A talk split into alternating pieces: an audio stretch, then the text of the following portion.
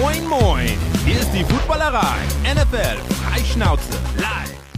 Hallo und herzlich willkommen zu Krönungen, Erinnerungen, Anekdoten, eurem Jahresrückblick der Footballerei. Wir beschreiten gerade die letzten Meter in zwanzig einundzwanzig. Silvester steht vor der Tür und da hat sich eure Footballerei überlegt, es doch jetzt zwischen den Tagen eine gute Zeit ist, um nochmal auf das vergangene Footballjahr zurückzublicken. Was ist in den vergangenen zwölf Monaten eigentlich nochmal alles passiert? Das wollen wir, wie, wie ihr uns kennt, frei Schnauze machen, nicht groß gescriptet, dafür umso emotionaler und persönlicher. Und dafür haben es sich neben mir Daniel und Chris gemütlich gemacht, quasi am imaginären Kaminfeuer, um mit euch in den nächsten Minuten in Football-Erinnerungen zu schwelgen. Moin Daniel, moin Chris. Moin, du gehst davon aus, dass es nur Minuten sind. Ich habe mit Stunden gerechnet. Moin. Eine sehr hübsche Idee. Wir haben gerade noch mal kurz gesprochen, äh, wie es eigentlich zu diesem Jahresrückblick kommt. Ähm, wir können uns alle nicht dran erinnern. Fakt ist, wir fanden die Idee, wer auch immer sie hatte, super und wollen das jetzt umsetzen. Ähm, aber einmal so ganz zu Beginn, seid ehrlich ihr beiden, vor allem in der N F L passiert ja immer so viel. Wie schwer fiel es euch, ähm, sich an alles zu erinnern, an alles Wichtige zu erinnern in den vergangenen letzten zwölf Monaten? Ja, also ich habe mich an kaum was erinnert. Es ist immer so, wenn man dann nach irgendwelchen Ereignissen sucht, dann ist man äh, immer total überfordert mit sowas. Könnte auch nicht zuordnen, wann was passiert ist, genau. Ich finde, ich finde, das Schwierige daran ist die große Offseason. Also wir haben ja am Ende ähm, jetzt in den letzten drei, vier Monaten, da könnte man jede Woche gefühlt ein Highlight äh, benennen, aber gerade diese lange Offseason, die, die dann ja ein bisschen wehtut mit ein bisschen Draft, ein bisschen Combine, ein bisschen Trades und Free Agency, ähm, war, finde ich, extrem spannend. Da ist dann noch so eine deutsche Liga oder europäische Liga entstanden. Also es ist schon einfach viel passiert. Wir haben äh, unglaublich viele Podcasts aufgenommen. Und mir hat es geholfen, einfach mal äh, in der Footballerei auf Spotify runterzugehen und zu gucken, was für Themen wir eigentlich in dem Podcast hatten. Da ist schon viel dabei gewesen. Unter anderem hat ja auch die N F L verkündet, dass sie nächstes Jahr gern zu uns nach Deutschland kommen würde. Also es ist eine Menge passiert. Wie schon mal gesagt, wir wollen das hier jetzt nicht so faktenknüppelmäßig machen und euch runterrattern, wie der Super Bowl eigentlich ausgegangen ist und wer wen in den Playoffs geschlagen hat, sondern ähm, wir sind ähm, in unsere stillen Kämmerlein gegangen und haben Äh, jeder vier persönliche Highlights rausgesucht. Wir wollen das hier nämlich quartalsmäßig aufteilen. Also was war unser persönliches Highlight im ersten Quartal, im zweiten Quartal, im dritten Quartal, im vierten Quartal zwanzig einundzwanzig. Äh, und wir wissen nicht, wie so oft, ähm, was der andere hat. Vielleicht gibt es auch Doppelungen. Was meint ihr? Bin ich gespannt. Bei, ja doch, mal gucken. Wollen wir einfach mal anfangen? Daniel, hast du Lust ähm, zu beginnen? Was war dein Highlight, dein persönliches Highlight im ersten Football-Quartal zwanzig einundzwanzig? Sehr gerne. Erstmal muss ich äh, von dem, was du gerade gesagt hast, an Super Bowl, ich weiß gar nicht mehr, wer den gewonnen hat, also habe ich echt vergessen. Ist irgendwie, das Spiel ist irgendwie wirklich äh, ausradiert bei mir im Kopf, aber so ist das manchmal. Weißt du denn noch, wer verloren hat? Nee, ich kann mich überhaupt nicht mehr erinnern an das Spiel. Was, was mein Highlight weißt war... Weißt du denn noch, wer besonders enttäuscht hat? Ja, genau. Wer besonders ich weiß, enttäuscht das, ich weiß war. Das alles überhaupt nicht mehr. Also, der ist wirklich völlig raus. Ähm, muss, muss auch mal sein. Also der Super Bowl, hören wir da raus, war jetzt nicht dein Highlight im ersten naja, Quartal. Nicht der Super Bowl, aber alles drumherum. Also ich äh, weiß noch, ein, ein spätes Wochenende im Januar, eine Woche vor dem Super Bowl gefühlt, ist Clubhouse rausgekommen. Die Live-Audio-App, die jetzt auch wieder, ähm, glaube ich, auf den Telefonen vieler verschwunden ist, die ähm, mit, ich glaube, vier Milliarden ähm, ähm, eingeschätzt worden ist, sehr, sehr viel Investment bekommen hat. Aber bisher kriegt man in Deutschland davon nichts mehr mit. Aber damals, so zwei, drei Wochen lang, war Clubhouse mal ein Ding, auch bei uns. Und ich, ähm, es war eine der schönsten Sendungen, ähm, die wir hatten, fand ich, den Super Bowl. Wir haben, glaube ich, ein ganzes Stück vorher angefangen, hatten einige schöne Gäste. Paul Ripke war da, hatten, glaube ich, einen großen Cast von der Footballerei, der durchgängig da war. Sehr viel spannende, auch prominente ähm, Leute, mit denen wir gesprochen haben. Und einen Super Bowl mal ganz anders zu erleben, indem man wirklich drüber quatscht. Ich habe dann gelernt, ähm, dass alles, worauf ich gucken konnte zu dem Zeitpunkt, zum Beispiel der Game Pass, deutlich äh, später dran waren als äh, The Zone und teilweise auch ähm, das, äh, das deutsche Fernsehen, was mich etwas erschrocken hat. Aber ich fand diese Geschichte ähm, in der Pandemie, während die Corona-Zahlen immer höher gehen, trotzdem gemeinsam den Super Bowl zu gucken. Das war nicht ganz so schön, wie es dann in der eigenen Location äh, im Sessel äh, vor dem großen Leinwand ist, aber es war zumindest ein bisschen Social Football und das war für mich ein, ein wirkliches Highlight im ersten, ersten Quartal, nachdem das Jahr zuvor ich in Miami war und zusammen mit Max ähm, dass ich den Super Bowl hautnah vor Ort, zwar nicht im Stadion, aber sonst ziemlich nah gesehen habe, war das zumindest ein bisschen das Gefühl, wir können drüber reden, wir haben andere Leute, die zuhören, wir haben Meinungen, wir haben einen Austausch, das fand ich toll. Safe, würde Nico Backspin jetzt sagen. Ich erinnere mich auch noch an den Abend. Ähm, Chris, du warst ja auch dabei. Das war, ich fand es auch besonders schön, das stimmt. Ich weiß auch noch, ähm, wie wir dann über die Halftime-Show quasi äh, diskutiert stimmt, genau. haben, ähm, ob der denn jetzt gut war, der Auftritt von versteh, Weekend oder nicht. Ich verstehe immer noch nicht, wie stimmt. Revolverheld, Strate und Revolverheld, Kreise Roderich das gut finden konnten, was da passiert ist. Aber das äh, bleibt mir wahrscheinlich mein Leben lang ein Rätsel. Das äh, klären wir jetzt nicht. Ich habe es schon so oft versucht, dir zu erklären. Aber ich habe gerade noch mal gelesen, sogar Steven Gätjen hat auf Twitter sich darüber beschwert, ähm, dass das ein grauenhafter Auftritt war und sehr schön produziert war, aber Stimmung irgendwie nicht aufkam. Und genauso ging es mir ja auch. Hm. Können wir mit Steven ja hoffentlich irgendwann mal persönlich drüber reden. Schauen wir mal. Fakt ist auf jeden Fall, das war ein überdurchschnittlich gutes Spiel, das weiß ich noch. Also es war am Ende deutlich, aber ähm, ich fühlte mich unterhalten. Das war, habe ich schon schlechtere Super Bowls gesehen, auf jeden vor allem Fall. In denen Tom Brady stattfand. Ähm, und so wie du es beschrieben hast, Daniel, das war echt ein, ein guter Ersatz ähm, für die für die Zeit, die wir alle irgendwie in Selbstisolation steckten. So hatte man irgendwie war man trotzdem zusammen, wenn auch nur audiomäßig. Das stimmt. Das stimmt. Wir haben da auch echt viel gemacht zu der Zeit, ne? Ich erinnere mich auch noch mit dem Esiala, hatten wir auch noch irgendwann mal Gequatsche auf Clubhouse und so. Definitiv. Maxi Pörcher, den, der jetzt sozusagen bei den Rams äh, im, im I P P-Programm äh, unterwegs ist, hatten wir einen Call. Wir hatten zur E L F dann ja auch relativ schnell viel gemacht. Also war schon, also die Zeit war schon eine andere Art von Content-Produktion. Ich vermisse das ein bisschen. Also Live-Audio hat sich leider nicht so durchgesetzt. Wir haben dann die E L F-Termine ähm, noch gemacht in etwas kleinerer Runde, aber auch das war immer schön. Ich finde dieses, ähm, die Leute sind dabei, du kriegst direktes Feedback, du musst ein bisschen gucken, wer dazukommt, was für Themen kommt, das ist nicht planbar. Ich finde das super und ähm, ich würde mir wünschen, dass das in zweitausendzweiundzwanzig auch wieder ein bisschen zurückkommt. Das muss man, finde ich, an dieser Stelle auch nochmal sagen. Wir haben auch lange drüber gesprochen, ob wir sowas wie eine Super Bowl-Party machen ähm, im nächsten Jahr wieder, aber wisst ihr alle, das ist einfach unmöglich zu der Zeit. Aber ähm, wir sehen uns alle danach, glaube ich, ähm, wieder irgendwie in größerer Runde mit ganz vielen ähm, N F L-Fans. So Highlights wie den Super Bowl oder der, der, den ersten N F L-Sonntag der neuen Saison auch wieder zusammen zu erleben. Ne? Definitiv. Das wär schön. Kutsche, was war denn dein Highlight im ersten Quartal? Mein Highlight ähm, war ein Trade, ähm, der für mich wirklich wie Kai aus der Kiste kam. Ähm, ich glaube, es gab, korrigiert mich gleich, ähm, nicht mal groß Gerüchte vorher. Ich bin aufgestanden am Tag des achtzehnten März und, und war bei Twitter relativ schnell drin, um zu gucken, was denn so passiert ist. Und dann hieß es plötzlich, äh, Mega-Trade, die Rams verpflichten Matthew Stafford. Äh, Jared Goff geht dafür ähm, zu Detroit. Ähm, die Lions erhalten einen Drittrunden-Pick zwanzig einundzwanzig, einen Erstrunden-Pick zwanzig zweiundzwanzig und einen Erstrunden-Pick zwanzig dreiundzwanzig. Also die Rams haben richtig investiert. Ähm, ich fand's großartig, weil Matthew Stafford ähm, mag ich, schätze ich seit Jahren irgendwie ein, immer seit er in der N F L ist, mindestens ein Top zehn Quarterback, der total verschenkt war irgendwie bei den Lions. Ähm, und das hat so gezeigt, dass sowohl Matthew Stafford als auch die Rams jetzt all in gehen und diesen verflixten Super Bowl äh, gewinnen wollen, der ja auch noch in Los Angeles stattfindet. Also das war so ein Ausrufezeichen. Das war so der große Moment zu Beginn der Free Agency. Und da fand ich dann auch die Patriots so geil. Die waren so aggressiv, ähm, was so gar nicht zu ihnen passt, was wir gar nicht von ihnen kennen. Ähm, mit Hunter Henry, Jonnu Smith, äh, Matt Judon. Also die haben ja richtig eingekauft, ähm, womit wir alle nicht so richtig gerechnet haben, wo wir alle überrascht waren und wo Olle Bill Belichick uns dann nochmal bewiesen hat, dass er den Super Bowl nochmal gewinnen wollen will. Also das war für mich die N F L in Perfektion irgendwie. Man wird so überrascht, so bam. Das fand ich cool. Das war eine super Zeit. Das stimmt. Für mich natürlich äh, als Cardinals-Fan ziemlicher Schock, was sich ja auch langsam rechtfertigt. Die sind ja wirklich gut drauf mit dem. Und was, dass die Lions einmal ein schlechtes Team sind, äh, sieht man jetzt auch mit Jared Goff. Äh, Goff. Aber hattet ihr sonst noch so einen Wechsel in der Free Agency, ähm, der euch imponiert hat oder ein Team, ähm, was ihr vielleicht jetzt so rückblickend viel stärker eingeschätzt habt, als es jetzt letztlich ist? Also ich, na mach du. Also erstmal erstmal danke, ähm, Kutsche, du hast mir gerade meine Nummer zwei fürs zweite Quartal weggenommen mit den Patriots. Das bringt mir sehr viel Spaß.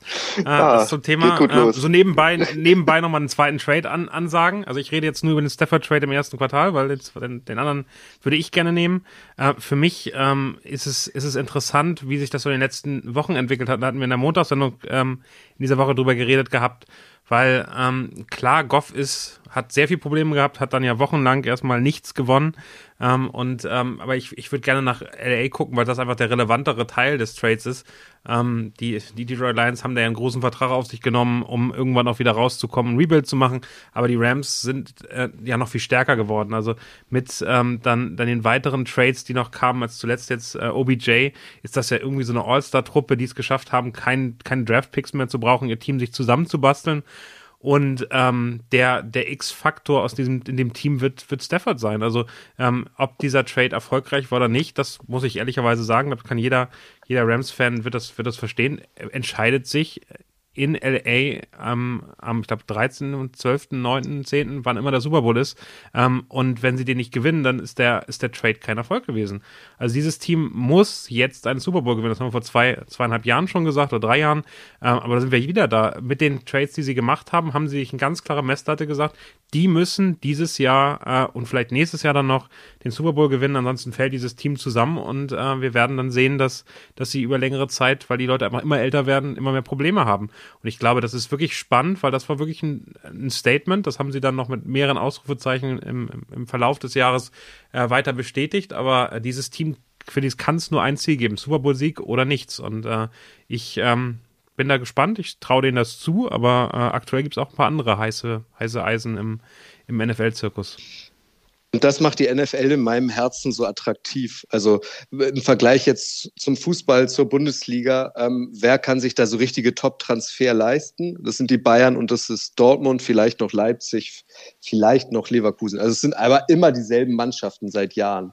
Und in der N F L ähm, stellt sich dann plötzlich ein Team wie die Rams hin, ähm, die jetzt nicht schlecht sind, die auch schon im Super Bowl standen vor kurzer Zeit, aber jetzt wahrscheinlich nicht ähm, nach der letzten Saison als Super Bowl-Kandidat Nummer eins gegolten haben und äh, hauen sowas allen vor den Latz und zeigen, so, wir sind da. Und das, das können ja auch andere Teams sein, ähm, die jetzt auch nicht mit Erfolg gesegnet waren in letzter Zeit, weil sie irgendwie spannend oder, oder ähm, klug gewirtschaftet haben mit ihrem Cap-Space. Und daran, deswegen mag ich die N F L, dass sie so, so eine Wundertüte ist, dass man nie so richtig sagen kann, wer wird eigentlich nächstes Jahr der große Favorit sein. Das, das kann ja jetzt niemand von uns jetzt schon sagen. Und das, das, das macht die N F L irgendwie in meinem, in meinem Herzen so aus. Wie ist das bei euch? Total. Das ist übrigens auch, wenn man mal drüber nachdenkt, das Krasseste an der Patriots-Siegesära, dass einfach in diesem Sport eigentlich nicht vorgesehen ist, dass ein Team so viel gewinnt. Und irgendwie haben sie es ja doch geschafft. Also da ja einfach äh, Misserfolg belohnt wird am Ende, ist das eigentlich ein total gutes System ohne Auf- und Abstieg. Ich, also ehrlich gesagt kriegt mich das deswegen auch gerade irgendwie mehr als Fußball.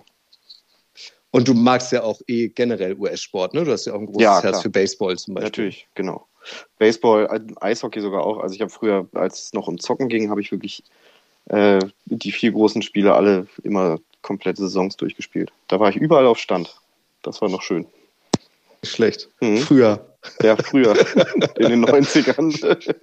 Apropos früher, Chris, was war denn ähm, im, im Frühjahr quasi ähm, dein Highlight? Also im ersten Quartal zwanzig einundzwanzig. Ja, bei mir geht es jetzt direkt los. Ich schummel jetzt ein bisschen. Und zwar hat ähm, das Event stattgefunden am fünfundzwanzigsten April.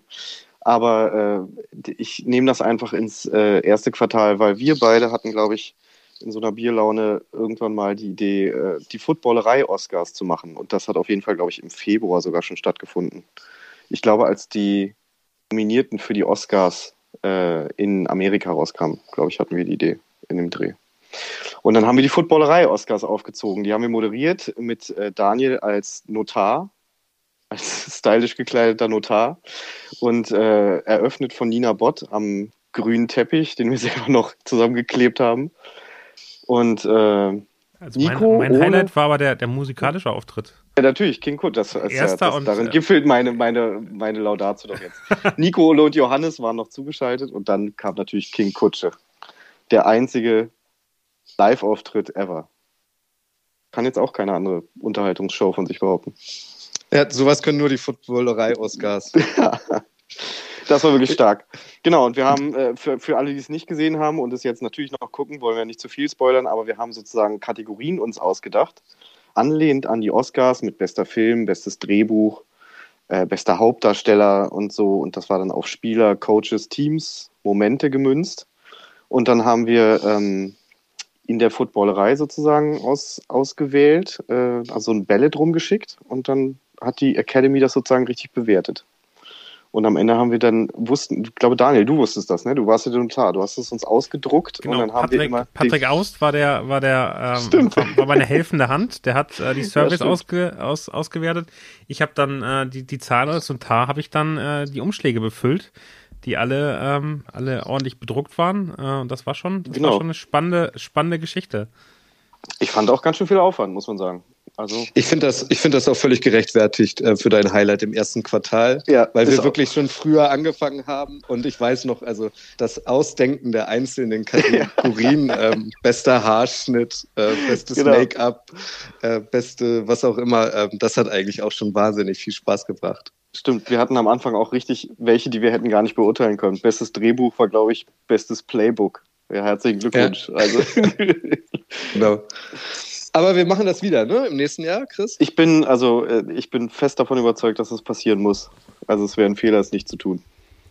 Vielleicht schon ein Aufruf an euch zu dieser frühen Zeit, wenn euch jetzt jemand begegnet, der jetzt schon definitiv das beste Drehbuch ähm, verdient oder, was hatten wir noch, Chris? Bester Animationsfilm, ja. Bestes Kostüm hatten wir. Ähm, genau. Dann schickt uns das gern schon mal. Dann sammeln, ähm, sammeln wir das und dann haben wir schon mal gute Vorschläge. Gute ja. Nominierte, sozusagen. Auf jeden Fall.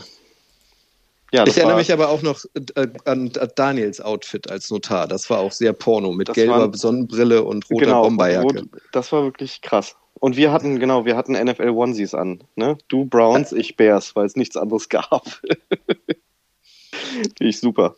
Das war grenzwertig. Ich hoffe, ich hoffe die hattest du jetzt Weihnachten auch an. Also da wäre ich enttäuscht, wenn ich... Ich habe es tatsächlich vergessen. Als du es geschrieben hattest in die Gruppe, dachte ich so, es wäre eigentlich total konsequent gewesen. Beim, ich hab's, bei ich hab's angehabt. Das eher habe ich gepostet. Gesehen. Ich ja. wollte gerade sagen. Ich bin übrigens... Das war immer noch zu klein. Aus persönlicher Sicht, was mich sehr überrascht hat, äh, Chris, dass du in Bierlaune warst. Das äh, habe ich in meinem Leben bisher noch nicht miterlebt. Ja, sag ich jetzt mal so. Gut gelaunt war ich. Sehr schön. Erstes Quartal. Ähm, ihr seid natürlich, ähm, wenn ihr durch seid mit dieser Folge, auch äh, herzlich eingeladen, eure, eure, uns eure Highlights ähm, mitzuteilen. Ähm, ich denke mal, Daniel, wir machen das in Form der äh, Instagram-Story, oder? Genau, so einen schönen Fragesticker, den kennt ihr schon. Posten wir danach auch mal, was eure Highlights waren. Würde mich sehr interessieren, finde ich extrem spannend. Das machen wir auf jeden Fall. Dann mach doch mal gleich weiter. Dein Highlight, Daniel, dein persönliches im Footballjahr zwanzig einundzwanzig im zweiten Quartal. Genau, du hattest es schon erwähnt. Also für mich die größte Überraschung in der gesamten Offseason ähm, war die ähm, Strategieänderung der Patriots. Also ein Bill Belichick, der immer eher underpaid, der immer guckt, dass der Spieler eher entwickelt, die gerade irgendwie schlecht drauf sind, die schlechte Phasen haben, die charakterlich schwierig sind, die er dann wieder hinkriegt, in Anführungszeichen. Und plötzlich plötzlich legen die Patriots ganz anders los. Also wirklich Free Agency Frenzy direkt am ersten Tag, holen sich zwei Tight Ends, holen sich Matt Judon, ich weiß, da haben wir noch in der Sendung drüber geredet, und, und holen sich Aguilar, holen auf, auf wirklich ganz verschiedenen Positionen plötzlich unglaublich viele Spieler. Die einzige Position, die im ersten Moment leer blieb, war der Quarterback. Da haben sie dann äh, Cham äh, irgendwann geresigned, aber ansonsten hatte man das Gefühl, sie wollen eigentlich Defensive, Offensive, alles verstärken, was irgendwie gegen Stephon Gilmore wurde erstmal noch gehalten, der wurde nicht weggetradet, obwohl man das erwartet hat in der Free Agency. Also es war unfassbar, wie, äh, wie da plötzlich ein alter Mann äh, das Gefühl hatte, er, er schafft es nicht mehr, der, der siegreichste Coach aller Zeiten zu werden und dafür muss er jetzt, ich glaube, da fehlen ihm immer noch vierzig, fünfundvierzig äh, Siege für in der Regular Season und dafür muss er jetzt nach, nachholen, äh, was, was er vorher mit Tom Brady nicht gemacht hat, der sich jahrelang beschwert hat, dass er keinen ordentlichen Receiver bekommt, dass er irgendwie ähm, auf dem Transfermarkt nicht ordentlich da sind, der irgendwie versucht, die Leute persönlich anzurufen und sie davon zu überzeugen, dass sie für weniger Geld mit ihm Tom Brady spielen wollen, damit sie Erfolge generieren können. Und jetzt ist Tom Brady ein Jahr weg, es läuft nicht so doll, ich glaube, sie hatten sieben Siege die Saison davor. Das reicht dem ollen Brady nicht, äh, ollen, ollen Bill nicht, äh, wie du immer so schön sagst, äh, Kutsche.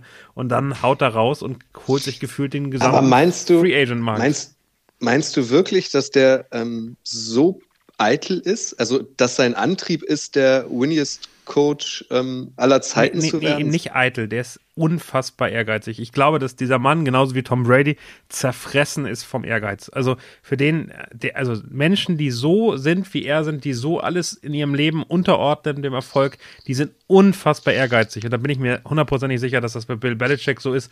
Und der möchte am Ende seines Lebens, das ist seine, seine Aufgabe, möchte der erfolgreichste Coach der N F L sein, egal welche Statistik du dich anguckst. Und das ist die Statistik, die, glaube ich, ihm am meisten ähm, wert ist. Puh, treibt dich sowas an, Chris? Die Frage ist super. Ähm, ja, ich bin auch von Ehrgeiz zerfressen. Ihr kennt mich. Ja, komisch. Ich finde es ich find's krass, also so eine Menschen. Aber ne, wahrscheinlich sind sie auch deswegen halt so erfolgreich und so besonders wie in Tom Brady und Bill, Bill Belichick. Auf jeden Fall. Das ist eine Mentalität, die ich beeindruckend finde. Aber also ich bin froh, dass ich nicht so bin, glaube ich, aus meiner jetzigen Sicht. Aber ich finde das schon beeindruckend. Aber ich finde das, ich finde das so krass bei den Coaches, wenn du dir Dokus anguckst, äh, deren Freunde sind im Football, deren Kinder sind hinterher im Football aktiv und sind irgendwelche Coaches. Ähm, die, die, die, die haben über Jahre hinweg jeden Tag nichts anderes gemacht. Ich habe das Gefühl, dass in deren Leben alles drumherum sortiert wird, äh, um das, um das Erfolgsthema. Und äh, das zählt mehr als, als, als wirklich alles andere. Ich finde das bei Andy Reid immer erstaunlich, ähm, wenn, wenn man Interviews mit dem hört, das Einzige, mit dem er den Erfolg vergleichen kann, ist bei ihm Essen. Also ich, er hat gerade letzte Woche wieder so eine Aussage gemacht, das, ja, das fühlt sich an wie ein richtig geiles Rib-Eye-Steak oder so. Und ich dachte nur, also wie kommt man denn auf die Idee, irgendwie einen Erfolg mit seinem Team in einem bestimmten Moment mit Essen dann so immer zu vergleichen? Wenn er gewinnt, dann sagt er, das ist fast so geil wie ein richtig geiler Cheeseburger. Also es ist wirklich so, dass die, dass diese Trainer, die sind so, das, das glaube ich, das Das, da sind auch Fußballtrainer, vielleicht ein Pep Guardiola in, in, in Europa so ähnlich, aber ich glaube, dass diese N F L-Coaches durch die Komplexität dieses Spiels noch unglaublich viel mehr in dem Thema drin sein müssen. Ich, überleg, ich überlege gerade eigentlich, ehrlich gesagt, für ich diese Essensnummer, wenn ich mir vorstelle, dass es vielleicht so ein bisschen sein Trademark sein soll, finde ich es ziemlich gut. Irgendwie ist das ja auch ein bisschen erfrischend. Ich habe auch so in den letzten Tagen, ich weiß gar nicht mehr genau wo, ähm, auch so Videos oder ein kleines Video auf Social Media von Andy Reid gesehen, wie er die deutschen Fans irgendwie grüßt. Also das, das musste ich mir auch irgendwie dreimal angucken. ähm, also ja, also ich finde es total geil, dass er das macht. Ne? Das ist auch kein großer Aufwand, das waren fünfzehn Sekunden oder so. Aber ich finde es cool, dass er das irgendwie macht, hey, Deutschland-Fans und so. Ähm, aber dann ist er das wirklich? Ach, so sieht sein Büro aus. Ach, so redet er. Andy Reid ist auch irgendwie aber ein geiler ich würde, Typ. Ich würde mit Andy Reid, wenn ich, äh, wenn ich die äh, Chiefs im Marketing in Deutschland unterstützen würde, ich würde mit dem echt so ein richtig geiles, ertestet deutsches Essen machen. Und eine richtig geile Videoserie, wo der ähm, sich hier, äh, ob in Bayern oder woanders, durch das Essen durch isst und sagt, wie viel er es findet. Ich habe das Zitat nochmal rausgesucht, weil ich es so schön finde. Well, to tell you I don't want to win a Super Bowl. I like prime rib and I'd love to win a Super Bowl. So I'm hungry for both, if you understand where I'm coming from. Ist das nicht eine sensationelle Aussage? Ja, finde ich super. Das, was du gerade erzählt hast, erinnert mich übrigens an Jumbo Schreiner, falls nur einer kennt. Aber ich finde, Jumbo Schreiner und Andy Reid haben auch irgendwie eine, ja, also, da, also da ist schon eine Ähnlichkeit. Klar, kommt nicht von irgendwoher. Ich muss fragen, ich kenne ihn nicht. Wer ist Jumbo Schreiner? Das war ein sehr, äh, sehr korpulenter Mensch, der immer so die größte Pizza der Welt, der größte Cheeseburger der Welt. Und dann fährt er halt dahin und probiert das größte Wiener Schnitzel der Welt und sowas. Also und ein T V-Doku, oder wie? Ja, das ich möchte nur sagen, das war so nicht nur, sondern der ist immer noch. Achso, guck. Im wahrsten Sinne des Wortes. Aber mit Doppel-S, ja, oder? Korrekt. Er ist immer noch. Ja, sehr schön, sehr schön. Ja, cool. Chris, komm, du machst weiter. Mit oder ohne Schummeln? Ohne Schummeln. Es war nämlich am einundzwanzigsten Juni zweitausendeinundzwanzig und das ist wirklich, also ist wirklich ein richtiges Highlight, finde ich, dass Karl Nassib, Defensive End von den ähm, Las Vegas Raiders, damals achtundzwanzig Jahre alt, sich via Instagram total kurz und knackig äh, als schwul geoutet hat. In einem ganz kurzen, einminütigen Video, das war zum Pride Month und es war einfach total geil, dass ich in so einer Liga endlich mal jemand äh, öffentlich äh, öffentlich outet, weil ich glaube, dass das einfach für ganz viele Spieler ein, eine Wahnsinnserleichterung ist, dass irgendjemand mal nach vorne tritt und ich finde, es wird auch höchste Zeit und ich mag auch die Reaktion von Roger Goodell und so, äh, von der N F L darauf. Das fand ich auch sehr wholesome, sagt man, glaube ich. Er hat irgendwie gesagt, die N F L-Family is proud of Karl for courageously sharing his truth today. Uh, representation matters. Also total positiv von allen Seiten. Und die Spieler und ehemalige Spieler haben sozusagen alle gratuliert dazu. Und ich glaube, es hat eine Dreiviertelmillion Aufrufe. Das Video bei irgendwie zweihunderttausend Followern. Also es hat auch echt eine wahnsinnige Reichweite ge- gehabt. Und dann hat er auch direkt noch hunderttausend Dollar fürs Trevor Project ähm, gespendet. Das ist so Selbstmordprävention, Prävention, Prävention. Kann es mal jemand für mich aussprechen, bitte? Selbstmordprävention Sehr richtig. Äh, für, für die L G B T Q-Community in Amerika. Also es war echt äh, einfach, das war mal so eine richtig schön positive Message und auch die Reaktion darauf. Und ähm, ich weiß, es gibt viele Spiele, viele Leute, die sagen, was spielt das überhaupt für eine Rolle, aber äh, das finde ich so ein bisschen äh, kurzsichtig. Auf lange Sicht ist es einfach ein wahnsinnig tolles Zeichen für, für die restlichen Spieler, die einfach auch schwul, bisexuell oder äh, vor irgendeinem Outing sich fürchten. Na, ich glaube... Und besonders... Mach du. Was sagst du? Nee, mach du. Na, ich glaube, es ist eben gerade, gerade solange das noch so eine große Geschichte ist, muss man ganz klar sagen, ist es eben nicht normal. Und das... Genau. Wir wissen alle, dass es irgendwie zehn, elf Prozent der, ähm, der, der Menschheit äh, schwul oder lesbisch sind. Und wir können uns ganz genau angucken, wie viele Personen davon im Sport bisher unterwegs sind oder im männlichen Sport. Ähm, und da kann man ziemlich, ziemlich schnell sagen, das kann nicht, das kann so nicht richtig sein.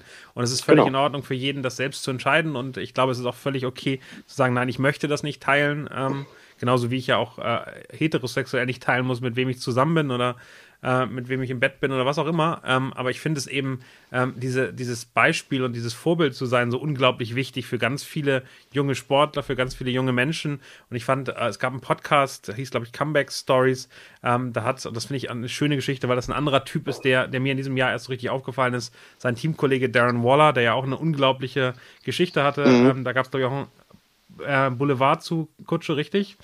Ja, genau, über Darren Waller ähm, ausschließlich und da ist auch die Rede davon, dass er einen eigenen Podcast betreibt, ja. Genau, aber da, da diese Comeback-Stories, da, ähm, da hat äh, Karl Nassib eben mit ihm drüber geredet und Darren Waller hatte im ersten Moment wirklich nachgefragt, wie, wieso war das für dich so wichtig, dieses Coming-out zu haben? Und das, was ich da mhm. so, so schön dabei fand, dass er eigentlich einfach darunter gelitten hat, dass er nie öffentlich für jemand anders die Nummer eins sein kann, weil es immer so war, dass er ja das verstecken musste, dass es nicht klar war, dass er Angst haben musste, irgendwie in der Öffentlichkeit mit seinem Freund gesehen zu werden und so weiter. Und das finde ich einfach so, also diese, das, was für jeden anderen von uns so selbstverständlich ist, das ist eben für Sportler, die äh, Angst haben, ähm, da in irgendeiner Form schwul oder lesbisch wahrgenommen zu werden, eben nicht der Fall. Und ich glaube, diese Ängste, diese Schwierigkeiten, diese Probleme, ähm, die, die, die sind uns allen nicht bewusst und es ist ein super Moment, dass, dass dafür sowas nochmal mehr Öffentlichkeit zu haben und zu zeigen, wieso das so schwierig ist. Und ich glaube, die Reaktion, und das finde ich eigentlich so schön in einer U S A mit äh, Donald Trump, der noch ein halbes Jahr vorher Präsident war und mit ganz vielen Rechten ein unglaublich positives Signal. Sein Trikot war das, was am meisten verkauft worden ist in der, in der Woche, in dem Monat. Ähm, und da haben wir auch gesehen, es gibt unglaublich viel Unterstützung und es ist völlig, völlig in Ordnung. Und ich glaube, das ist das Schönste eigentlich an diesem Coming Out, dass die Reaktion darauf so positiv war. Und vor allem sehr kurz, also so gefühlt ähm, kam die Meldung raus, dann war es Großthema, am nächsten Tag war es auch noch Großthema, ähm, auch in Deutschland wurde drüber berichtet, ähm, Spiegel und so weiter, aber dann wurde es schon relativ schnell weniger, dann wurde es einfach hingenommen und akzeptiert, das finde ich auch total schön, es wurde jetzt nicht irgendwie noch lange thematisiert und ähm, ne, wer ist der Nächste oder warum dauert das so lange, sondern es war einfach die Meldung, es war so, wie Chris es beschrieben hat, schön irgendwie ähm, in der Begleitung, es war vor allem auch ein relativ bekannter Spieler, also wer Hard Knocks damals gesehen hat mit den Browns, der kennt Karl Nassib, der spielt auch eine recht prominente Rolle in seinem Team. Ich kann mich nicht mehr erinnern an diesen Spieler der Rams, der ja eigentlich so der Erste war. Das zeugt schon davon, irgendwie, dass das, dass das nicht sehr nachhaltig war. Also ich fand das sehr, sehr, das haben sie wirklich gut gemacht. Also da hat mich persönlich die N F L überrascht sogar. Total, aber es war ja auch, also es war ja ähnlich zu seinem Video, das fand ich auch, sein Video geht ja wirklich los und innerhalb von zehn Sekunden ist sozusagen die Katze aus dem Sack und dann sagt er noch ein paar nette Worte und sieht total glücklich dabei aus und dann ist auch schon wieder vorbei, also das, dem kauft man natürlich auch sofort ab, dass es überhaupt nicht um irgendeine äh, Pressegeilheit oder was sagt er ja selber auch noch geht, sondern dass er einfach das einmal sagen wollte und fertig und damit war es für ihn auch gefühlt erledigt und das fand ich irgendwie total angenehm an dieser ganzen Meldung auch. dass das nicht künstlich hochgekocht wurde oder ähnliches.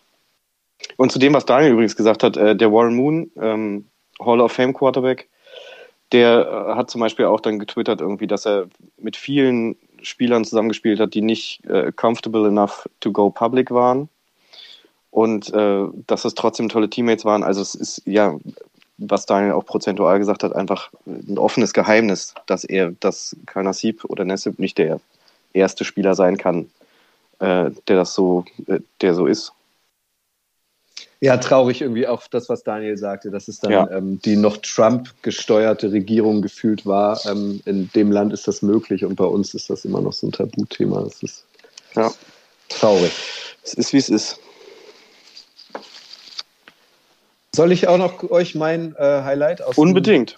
Gut. Sehr gerne. Ähm, Draft.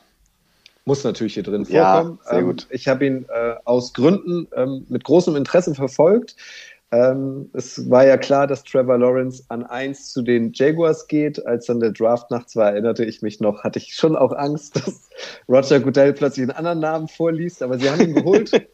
Fand ich geil. Davor hatten die Jaguars ähm, Urban Meyer geholt. Also ich war schon irgendwie so ein bisschen gehypt, aber ähm, letztlich war das ja so im Rückblick ähm, irgendwie Pustekuchen. Also schon die, die Free Agency der Jaguars war ja so uninspiriert. Also eben haben wir über die Patriots gesprochen, die irgendwie groß angreifen. Die Jaguars hatten auch viel Geld, die hätten auch was machen können und die prominentesten Namen in der Free Agency waren dann Marvin Jones und Shaquille Griffin. Also ja, so unattraktiv wie immer bei den Jaguars. Ähm, und ähm, ja, dann, also da sah man schon, dass Urban Meyer jetzt offenbar keinen richtigen Plan hat oder die gesamte Franchise nicht, die sich monatelang darauf vorbereiten konnte. Wie gestalten wir eigentlich unser Frühjahr zwanzig einundzwanzig? Weil wir haben einfach das größte Arsenal von allen Teams. Ähm, dann kam halt ja raus, dass, dass ähm, Urban Meyer so einen Fitnesscoach äh, geholt hat, ähm, dem auch so homophobe Äußerungen und rassistische Äußerungen und so weiter nachgesagt werden. Also es ging ja dann, also diese, diese Euphorie rund um den Draft, ich fand also die, die Minuten, als Trevor Lawrence dann auch aufgerufen wurde, ich fand das irgendwie besonders, er galt ja auch so als das Supertalent, aber so die Euphorie, die ich damals so ein bisschen hatte, die ist leider ähm, mittlerweile total verpufft, verpufft, also das war so ein, also muss man schon als so ein Negativ-Highlight eigentlich benutzen, wobei, oder benennen, wobei ähm, der Draft wirklich, ich habe mir mir live angeguckt, ihr war ja wahrscheinlich auch, mhm. ähm, es ist jedes Jahr einfach ähm, ein Fest, also das macht die N F L auch einfach Weltklasse, diese Veranstaltung, finde ich. Weißt du noch, was wir am Tag nach dem Draft gemacht haben, Coach? Kannst du dich da noch dran erinnern? Nee. Wir haben die erste Runde des Drafts, haben wir in der Mittagspause an einem Freitag diskutiert äh, mit, ich glaube, Lennart und Sebastian zusammen, zu viert. Und haben auf Twitter Spaces, auf, oder? Ich, ich, ich nehme an, dass es Twitter Spaces war. Clubhouse, aber ich war da nicht mehr, nicht mehr relevant. Aber ähm, haben da einen Podcast zugemacht und darüber berichtet. Äh, auch eine Sache, die ich beim Durchscrollen des Jahres gesehen hatte, fand ich auch sensationell. Äh, ich ich wünsche mir mehr solche Footballerei-Formate, die wir, die wir mal spontan machen, weil gerade was passiert.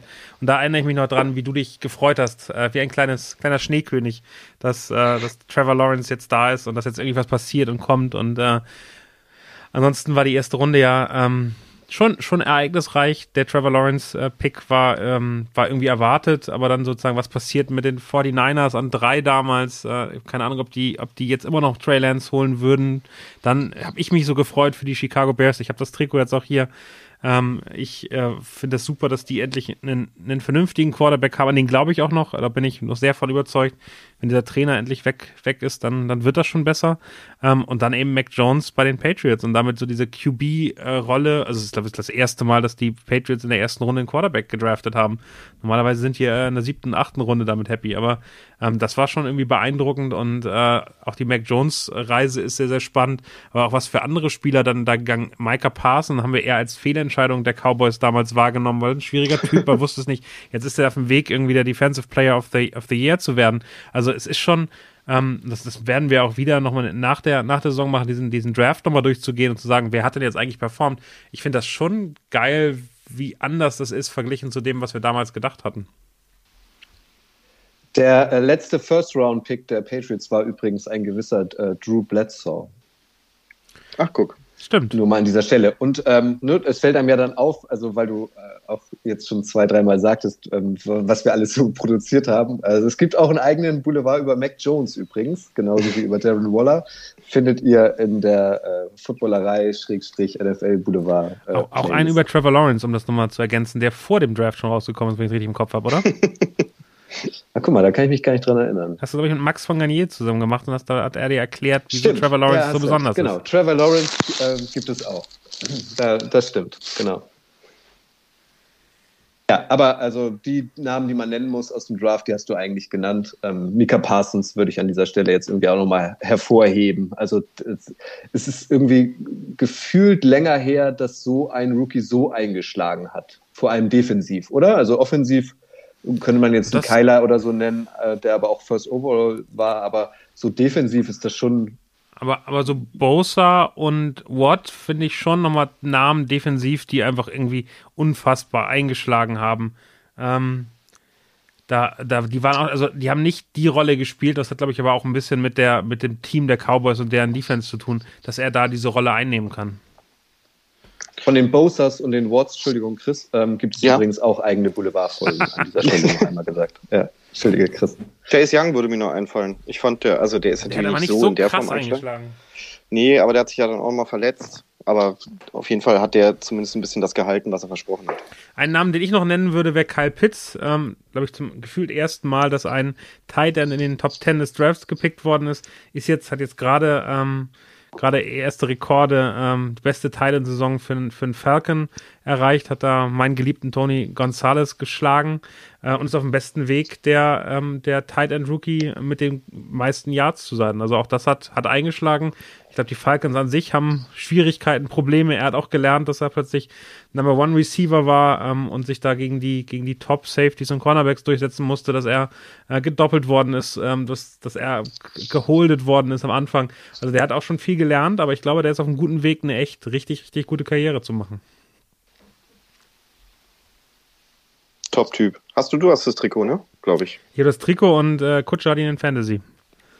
Ja, so, so ja aber das. da äh, über Fantasy werden wir ja wahrscheinlich auch noch sprechen. Stimmt, es war ein sehr früher Pick, erinnere ich mich. Ähm, da fand ich ihn jetzt okay. Also so ein Dalton Schulz zum Beispiel, den habe ich auch. Ich glaube sogar in derselben Mannschaft. Ähm, der hat ähm, einfach mehr Punkte gemacht als ein Kyle Pitts. Und ähm, ja. deswegen äh, hätte mich jemand vor der Saison gefragt, Kutsche, wer macht mehr Fantasy-Punkte? Äh, Kyle Pitts oder Dalton Schulz? Hätte ich immer Kyle Pitts gesagt, ehrlich gesagt. Der Beste wäre Freiermuth gewesen. Ja. Wer? Gut. Wir befinden uns mittlerweile an unserem Kamin im zweiten Halbjahr zwanzig einundzwanzig, drittes Quartal. Daniel, am Kamin, kannst du gerade mal ganz kurz ein paar Hölzer nachwerfen? Es wird langsam kühler hier, ja. finde ich. Ja, warte, mache ich. Eben, ich mute mich kurz, sonst knistert es hier so. Ja, ja? Stark. Genau, also für mich ähm, im zweiten Halbjahr das erste große Thema, äh, was, was, was ich wirklich beeindruckend fand, äh, war die Kundi- Kündigung von Gruden. Also die Raiders an sich, da können wir gleich nochmal drüber reden, waren, war ein Thema, was einen beeindruckend wirklich gestartet wie die Feuerwehr.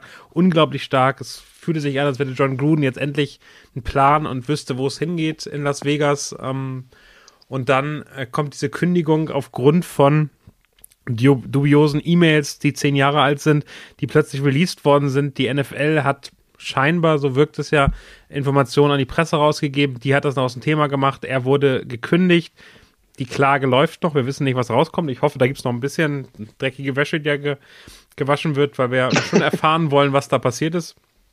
Aber der Typ ging von Anfang an gar nicht aus meiner Sicht, war ja lange Experte, hat in Tampa Bay schon einen Super Bowl-Sieg äh, gefeiert, in Tampa Bay, also das ist jetzt Standard, aber damals war das alles andere als äh, normal ähm, und es ist schon eine Situation, wo man sagen muss, ähm, Respekt, und das war mein erstes Gefühl, dass die N F L endlich bei solchen Idioten, die rassistisch waren, die gemobbt haben äh, und so weiter, also nicht nur der Fitnesscoach bei Ähm, bei den Jaguars, aber auch, auch bei Jon Gruden, dass sie endlich mal durchziehen. Wenn man sich das so nach und nach anguckt, dann wirkt das doch nochmal ein bisschen anders.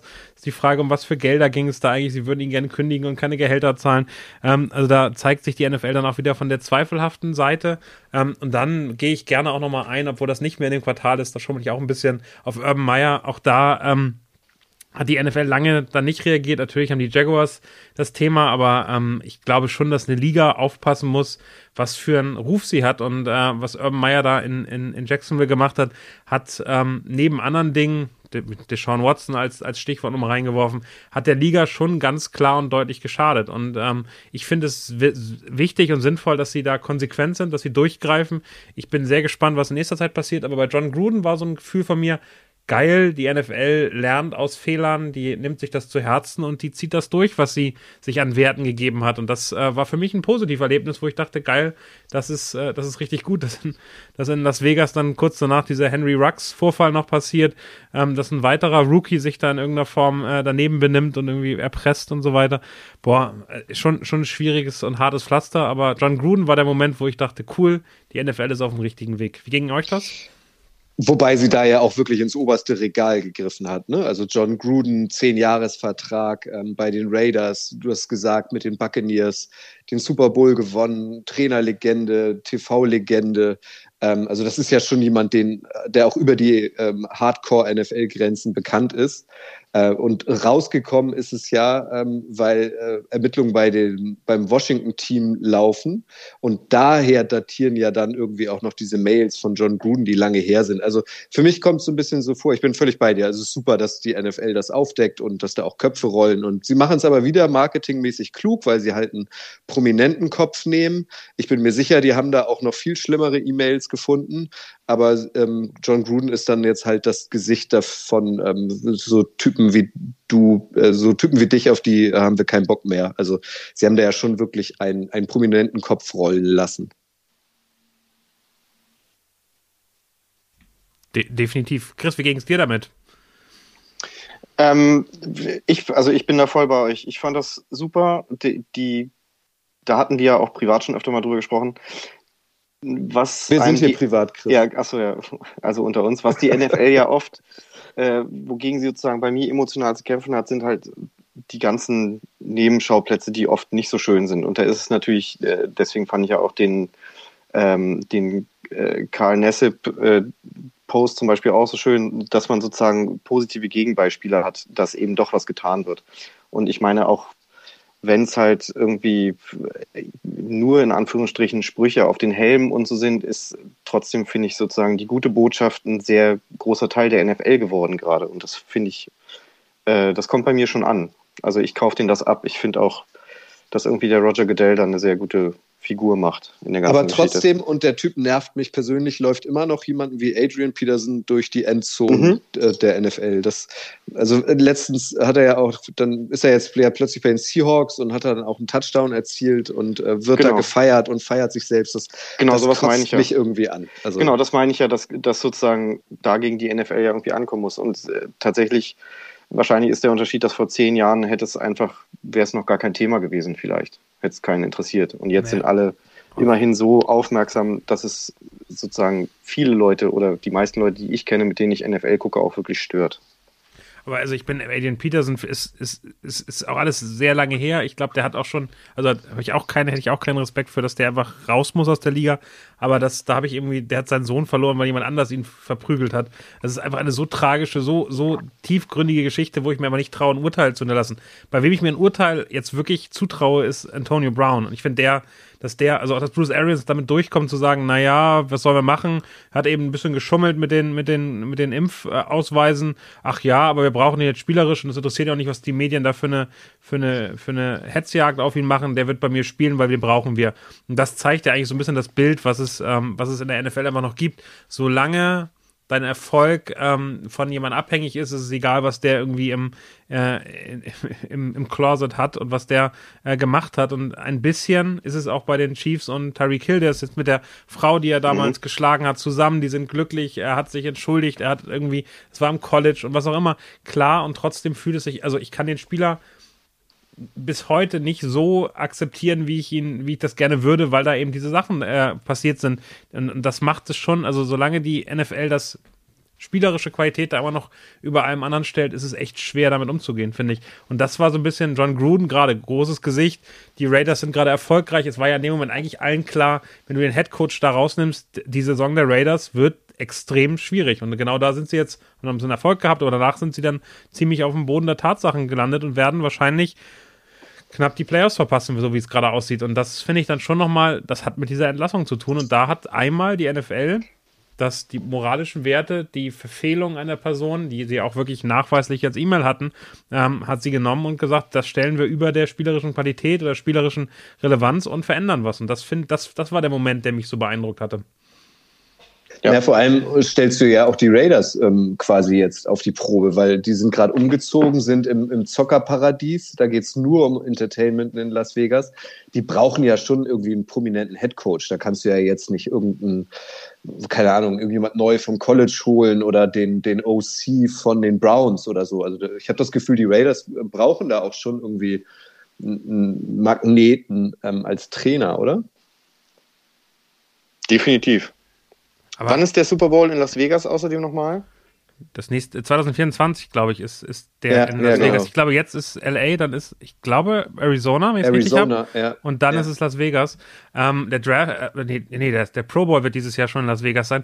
Ich weiß nicht, ob es ein genau. prominenter Trainer sein muss, aber sie brauchen schon eine Star-Power. Also ich glaube, auch ein Derek Carr ist eigentlich der falsche Quarterback, um die Leute richtig mitzureißen. Also das werden wir in den nächsten Wochen auch nochmal sehen, wo er landet oder was da passiert oder worauf sie setzen. Aber die Raiders mit dem Konstrukt, was sie da gebaut haben, mit der Stadt, die brauchen eigentlich Ähm, biggest show on turf, äh, wenn man es wenn man's mhm. nimmt. Also Kurt Warner ist wahrscheinlich nicht verfügbar, aber so in die Richtung muss es schon gehen.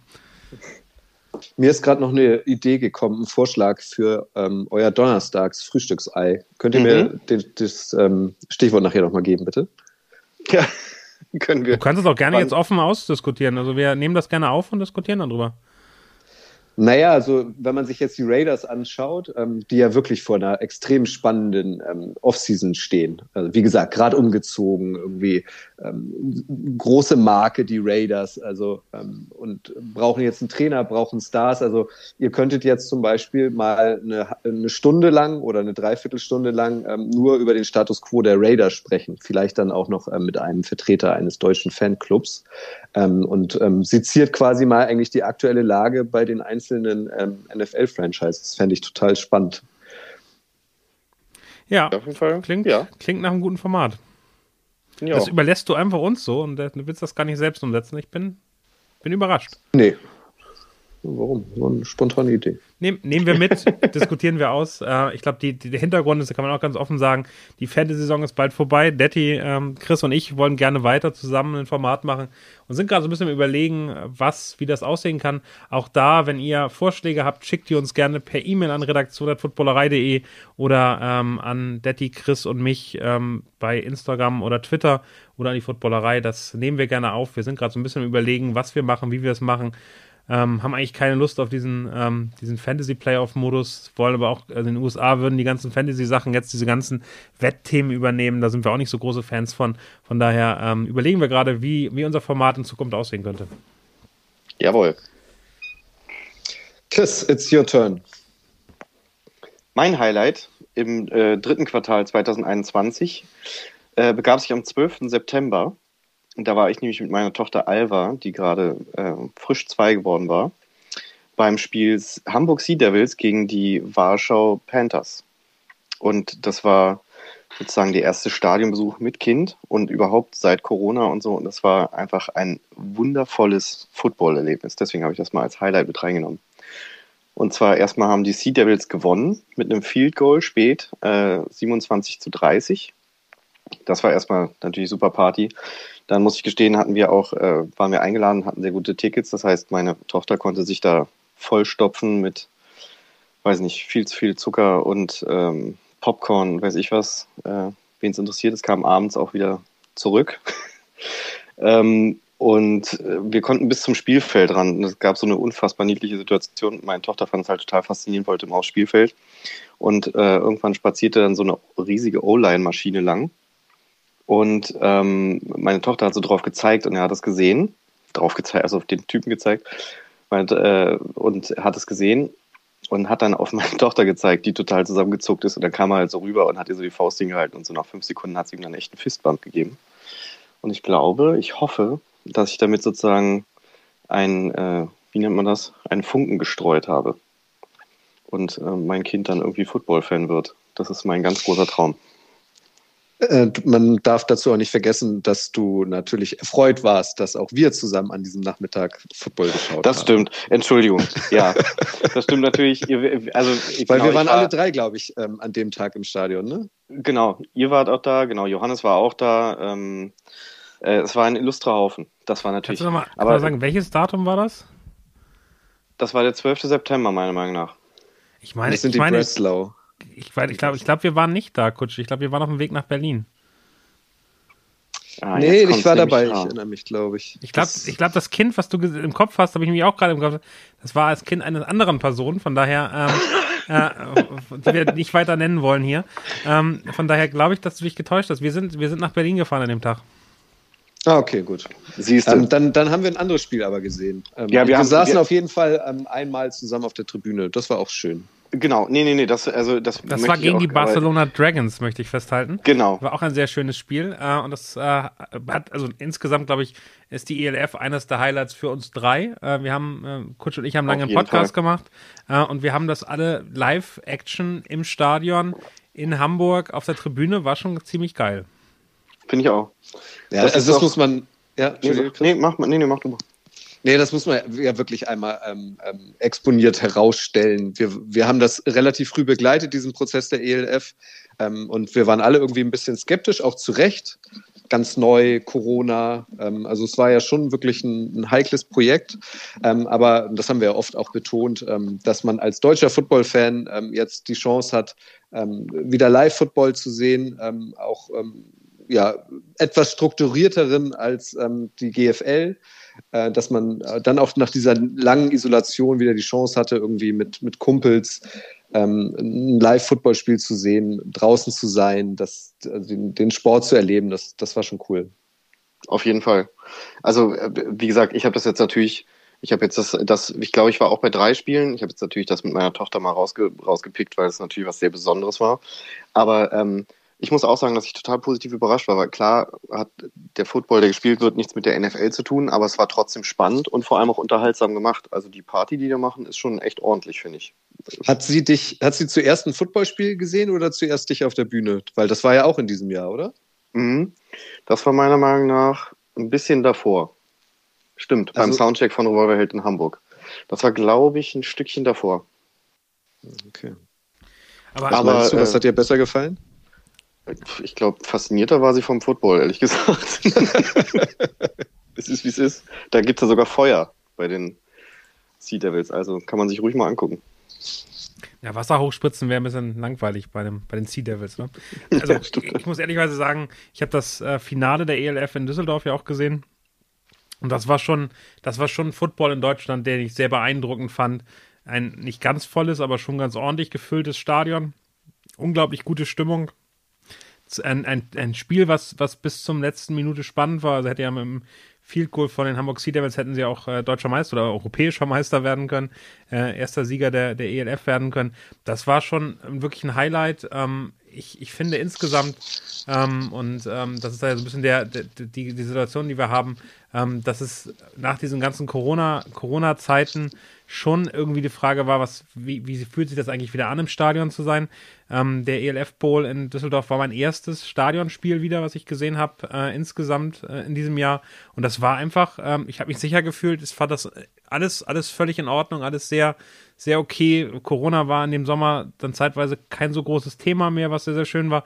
Und es war einfach Action, also da rumzulaufen am Stadion, am, am Rasen mit, mit Nico zusammen, ähm, dann auch mit dem, deinem Kollegen Chris ähm, von Revolverheld dann da zu sitzen und äh, denen so ein bisschen zu erklären, was footballmäßig wie, wo passiert und wieso jetzt eine Strafe da ist und was da ist. Das war einfach eine Stimmung, die unglaublich ausgelassen war, die unglaublich angenehm war.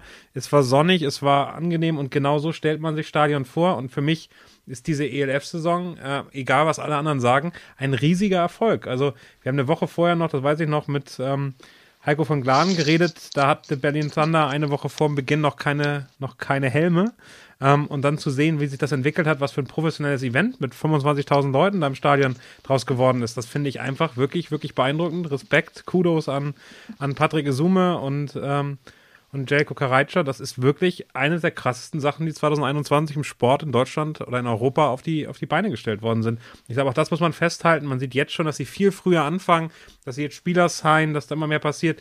Die zweite Saison wird das locker und ziemlich klar in Professionalität und, und, und Spannung nochmal schlagen, meines Erachtens. Aber das war schon einfach eine, eine, eine dicke Sache, die sie da hingestellt haben. Total. Ich freue mich da auch drauf. Also ich gehe da definitiv nächstes Jahr wieder ein paar Mal hin. Auch an dieser Stelle ein kleiner Programmhinweis. Ähm, wenn ihr wissen wollt, wie denn die aktuelle Lage in der E L F ist, ähm, der Status quo, wie das Jahr zweitausendzweiundzwanzig in der E L F wird, ähm, da haben wir auch einen Podcast für euch in naher Zukunft vorbereitet. Ähm, wenn ihr am heutigen Mittwoch diese Ausgabe hört, dann ist es am heutigen Abend. Wenn ihr erst Donnerstag oder später ähm, diese Folge hier hört, ähm, dann findet, es, findet ihr sie bereits in der Playlist. Ich würde da gerne mal anknüpfen, kurz noch, E L F, wir können das ja auch noch weiterhin vermischen, aber es passt so gut zu meinem ähm, Highlight im In, in diesem Quartal. Und zwar ähm, geht der Football-Hype ja auch noch viel weiter. zweitausendzweiundzwanzig wird ja eigentlich ein total geiles Jahr für uns, weil die N F L ja zu uns kommen will, hier ein ähm, Regular-Season-Game veranstalten will. Die Gerüchte gab es schon lange und in den Sommermonaten ähm, wurde es dann immer konkreter. Da hat die N F L ähm, quasi die Katze aus dem Sack gelassen. Hey, wir kommen nach Deutschland. Hey, deutsche Städte mit einem vernünftigen Stadion, bewerbt euch, wenn ihr Bock auf uns habt. ähm, so ging es ja dann los. Ähm, und als wir in London waren, äh, Daniel, das wird ja sicherlich auch gleich noch Thema hier in diesem Podcast sein, ähm, haben die N F L ja dann die drei Spielorte verkündet. Da waren wir live dabei. Ähm, und ähm, jetzt steht ähm, halt noch nicht ganz fest, wo es stattfindet. Also entweder ja München, Frankfurt oder Düsseldorf. Aber wir haben jetzt auch die Nachricht, welche vier Teams denn ähm, den deutschen Markt erobern wollen. Nämlich die Chiefs, die Panthers, die Patriots und die Buccaneers. Also ähm, höchstwahrscheinlich wird mindestens eins dieser vier Teams ähm, halt ähm, zweiundzwanzig bei uns spielen. Also das heißt, wir, wir können so das schon einkreisen, uns schon darauf vorbereiten, wer denn da kommt. Und das finde ich einfach wirklich großartig, als jemand, der die N F L schon sehr, sehr lange verfolgt, dass das jetzt wirklich konkret wird und dass die N F L ähm, nach Deutschland kommt, natürlich ähm, aus finanziellen Gesichtspunkten, aber irgendwie ist es ja auch so eine Anerkennung ähm, für die deutschen N F L-Fans, dass, dass wir irgendwie wichtig sind. Ähm, das finde ich halt großartig und egal, wo es stattfindet, ähm, das wird ein Mega-Event und ich vermute, das wird innerhalb von zwei Minuten ausverkauft sein, dieses Spiel, oder? Auf jeden Fall. Da kommt auch die große Angst ins Spiel, das Spiel vielleicht gar nicht zu sehen. Aber ich freue mich auch total drüber. Also, ja, ich möchte die London Games nicht missen. Und, äh, aber äh, in Deutschland wäre natürlich der Wahnsinn. E L F, Daniel, N F L, äh, Daniel, ähm, das, das, das steht, also äh, das Jahr zweitausendeinundzwanzig, das Footballjahr zweitausendeinundzwanzig war ein gutes, ne? Also, was man live gesehen hat, zwei Spiele der N F L live gesehen in London, ein E L F-Finale live gesehen, also zweitausendeinundzwanzig finde ich, finde ich, war, war positiver, als man erwartet hat, also auch dieser London-Trip, den wir gemacht haben, ähm, nochmal danke an die N F L, dass das möglich war in der Art und Weise, ähm, das war ja zwei Wochen vorher noch nicht so hundertprozentig erwartbar, ich weiß noch, dass ich Ähm, am, am Rande eines äh, Seminars meines Jobs dann irgendwie die Gespräche damit mit, mit euch hatte. Das war irgendwie alles wirklich eine, eine Überraschung. Und dieses London, dieser London-Trip, diese Woche, die wir da in der in der in der Footballerei ex ähm, Backspin W G äh, verlebt haben, da haben ähm, wir drei, also Nico, ähm, Kutsche und ich, uns glaube ich nochmal näher kennengelernt, was auch ganz interessant war, was spannend war. Ähm, wir wir ähm, vertragen uns noch, wir machen noch zusammen Projekte, also keine Angst, aber das war schon, das war schon beeindruckend, wie anders und wie, wie intensiv wir dann doch Kontakt hatten über diese Woche, haben viel gelernt über Essenswünsche äh, äh, und, und äh, Interessen, über äh, was macht man eigentlich so. Ich habe äh, Kutsche nochmal ganz anders kennengelernt, das war auf der persönlichen Ebene schön. Die Spiele waren, waren sensationell, ich äh, ähm, Ich kann noch eine kleine Anekdote erzählen, also Nico hat ja alles verloren, was man so verlieren kann auf dieser Reise, das war auch äh, ganz spannend zu sehen, äh, weil man ihm dann ihm wirklich alles Gute gewünscht hat und trotzdem irgendwie diese Problematik hatte, dass äh, man ganz glücklich war, dass man selbst die Sachen nicht verloren hat, ähm, ich glaube, das kennt ihr auch ganz gut, ähm, aber dann äh, waren, waren ähm, die Situation, dass äh, die Akkreditierung zum ersten Spiel und dann kann man da auswählen, was man irgendwie nehmen möchte und ich dachte, ich bin smart und sag, äh, ich bin Videografer, äh, Videografer, Videographer auf Englisch und hätte dann die Möglichkeit, damit irgendwie ans Spielfeld ran, ranzukommen. Das wäre aber nicht der Fall gewesen. Also wenn du dich als normaler Redakteur äh, reingestellt hast, hast du immer noch ein Ticket gekriegt für die Pressetribüne und durftest dann das Spiel auch live gucken. Als Videograf äh, darf, durften welche von denen an den Spielfeld ran, aber nur ganz, ganz wenige dieses Jahr. Und der Rest von denen, und das war echt so ein bisschen bitter, hätte in der Fotografenbox bleiben müssen, also im Inneren des Stadions und auf dem Fernseher das Spiel gucken können. Ähm, und so war irgendwie eine halbe Stunde vor dem ersten London-Game, weil ich so smart war und dachte, ich würde jetzt clever sein und die N F L so ein bisschen austricksen und damit dichter rankommen, war schon die Gefahr, dass ich überhaupt nicht ins Stadion kommen dürfte. Und da, ähm, das war so ein kleiner Schockmoment. Ähm, und dann hatten wir, und äh, auch das unerlaubterweise, danke Kutsche, dass du am ersten Spiel nicht dabei warst, war dein Ticket ja noch da. Wir hatten dich akkreditiert, aber du warst gar nicht da, weil du erst am, am glaube ich, Montag oder Dienstag fliegen konntest. Und dann habe ich dein Ticket bekommen. Also da nochmal danke, Kutsche, dass du beim ersten Spiel nicht dabei warst. Und das war so mein Schockmoment. Hat sich dann immer ganz gut angefühlt, als ich dann doch ins Stadion durfte. Aber ich hatte immer noch die falsche Akkreditierung. Und jedes Mal haben sie gemeckert und dann musste ich das Ticket dazu rausholen und so. Das war, war interessant. Also die, die N F L-Spiele da sind ähm, dann ja auch sehr gut geschützt und sehr klar. Äh, wir haben, glaube ich, Drei Stunden haben Nico und ich dafür gebraucht, rauszufinden, welche Akkreditierung wir eigentlich hatten, wo wir hin durften im Stadion. Da dann nicht, da dann nicht, aber plötzlich draußen außerhalb des Stadions durften wir. Das haben wir aber nie gefunden, wo das genau ist.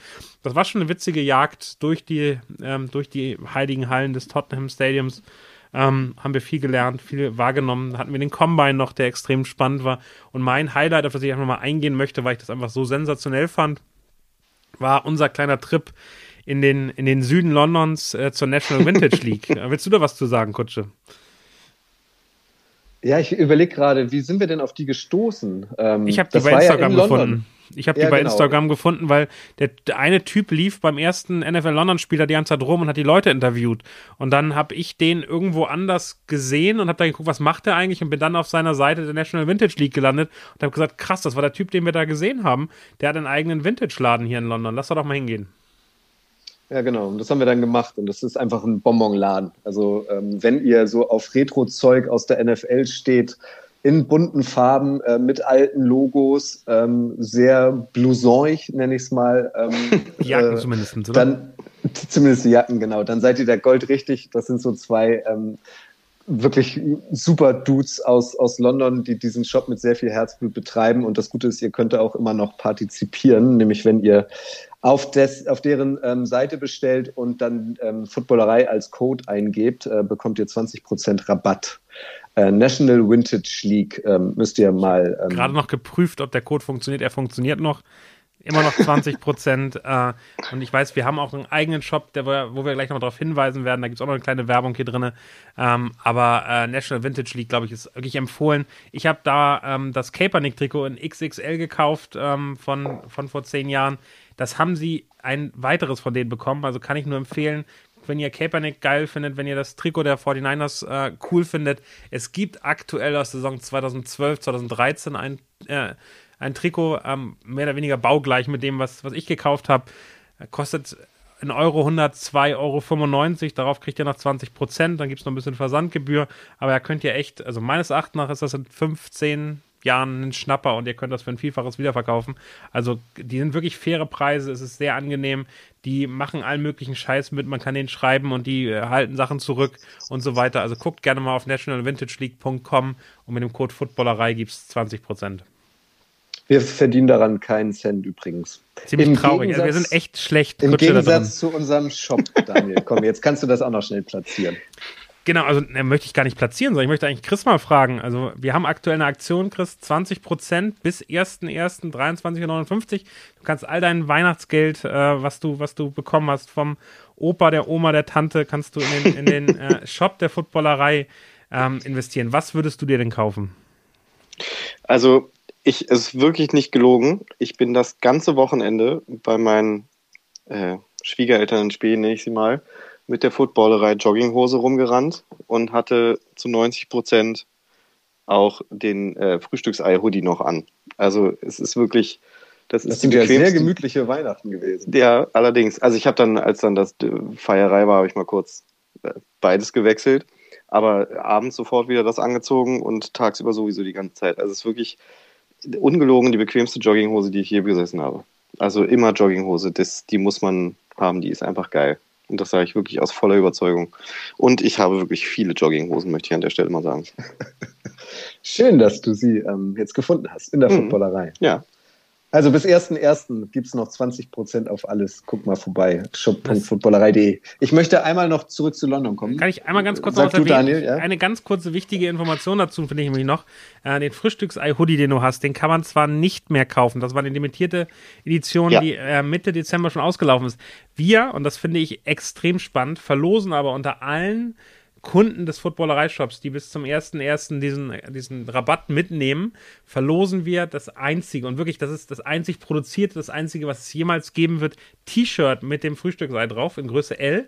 Das heißt, jemand, der Bock drauf hat, dieses einzigartige Footballerei-Unikat ähm, zu besitzen, der hat die Chance, äh, in den Lostopf zu kommen und mit etwas Glück dieses T-Shirt zu bekommen. Also, das ist wirklich die vielleicht die vorletzte Chance, irgendwas mit Frühstücksei drauf zu bekommen.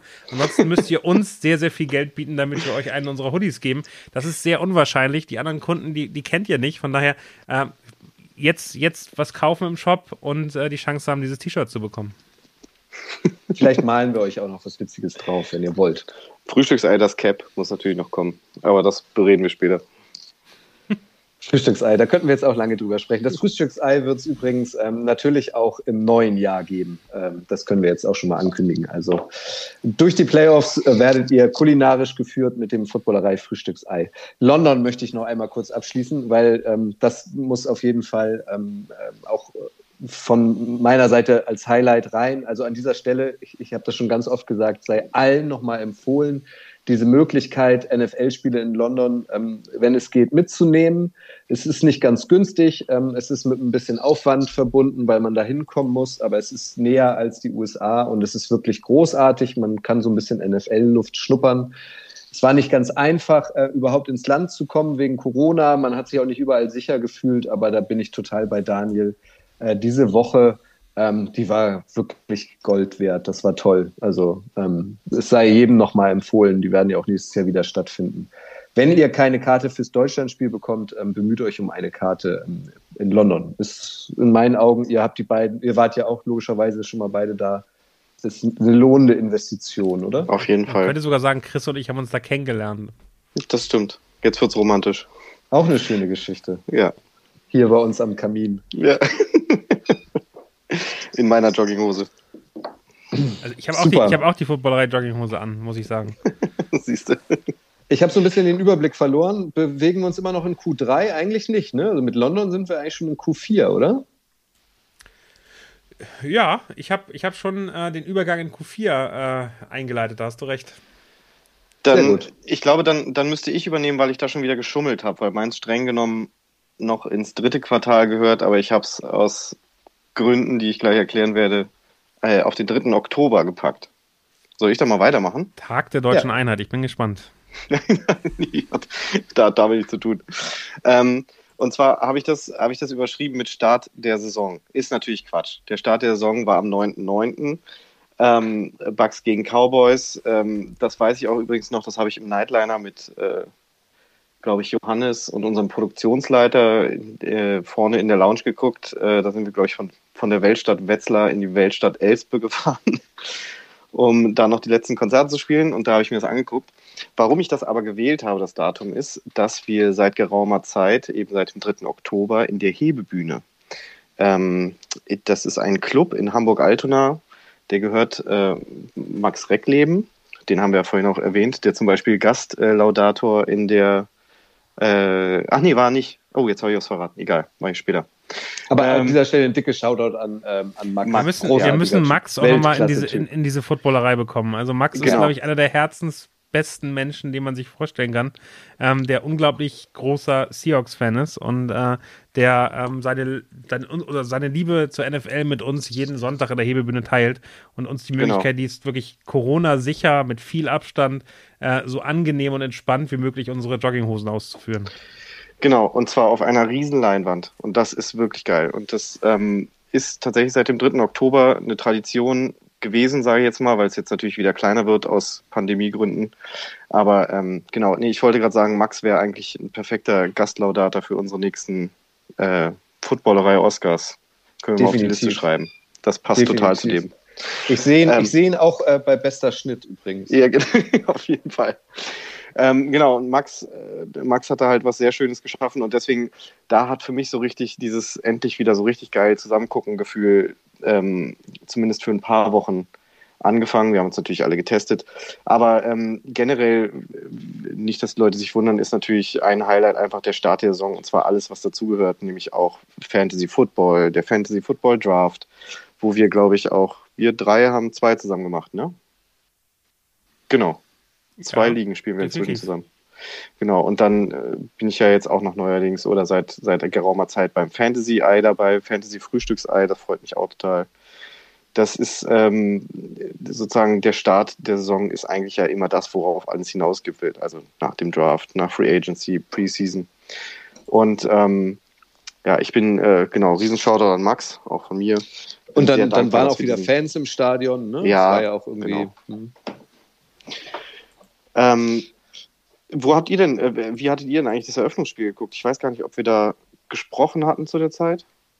Vielleicht noch einmal erwähnt, ähm, weil du von der Hebebühne zu Recht schwärmst, ähm, ja.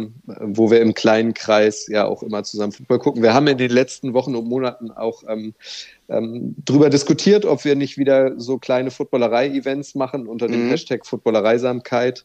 Ähm, so dass wir dann vielleicht auch mal zu fünfzig oder so gucken, ähm, ganz gemütlich ähm, mit euch. Aber aus Corona-Gründen ähm, wurde die Wahrscheinlichkeit, dass das klappt, halt leider immer geringer. Aber sowas haben wir auch in Zukunft wieder vor. Also auch einfach in größerer Runde gemeinsam ähm, Football schauen. Das haben wir in der Footballerei auch immer irgendwie viel gemacht. Genau.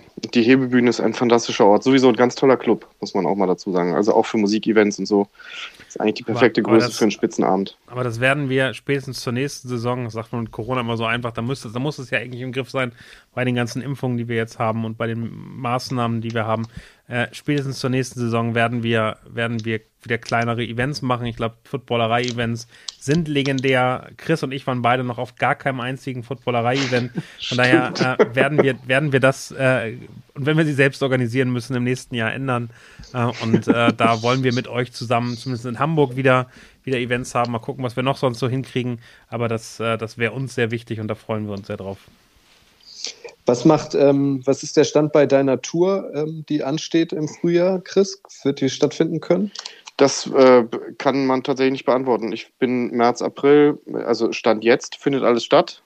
Ähm, aber äh, muss man jetzt äh, nicht begründen, warum man als Musiker inzwischen sehr skeptisch ist, ähm, was noch kommt. Also ich dachte ja, wir wären durch und alles. Ich habe jetzt Glück gehabt, dass ich jetzt gerade nichts zu tun habe, aber Johannes Oerding, Ray Garvey haben gerade ihre Touren abgesagt, äh, Ingo Pohlmann, also es ist sehr schade alles.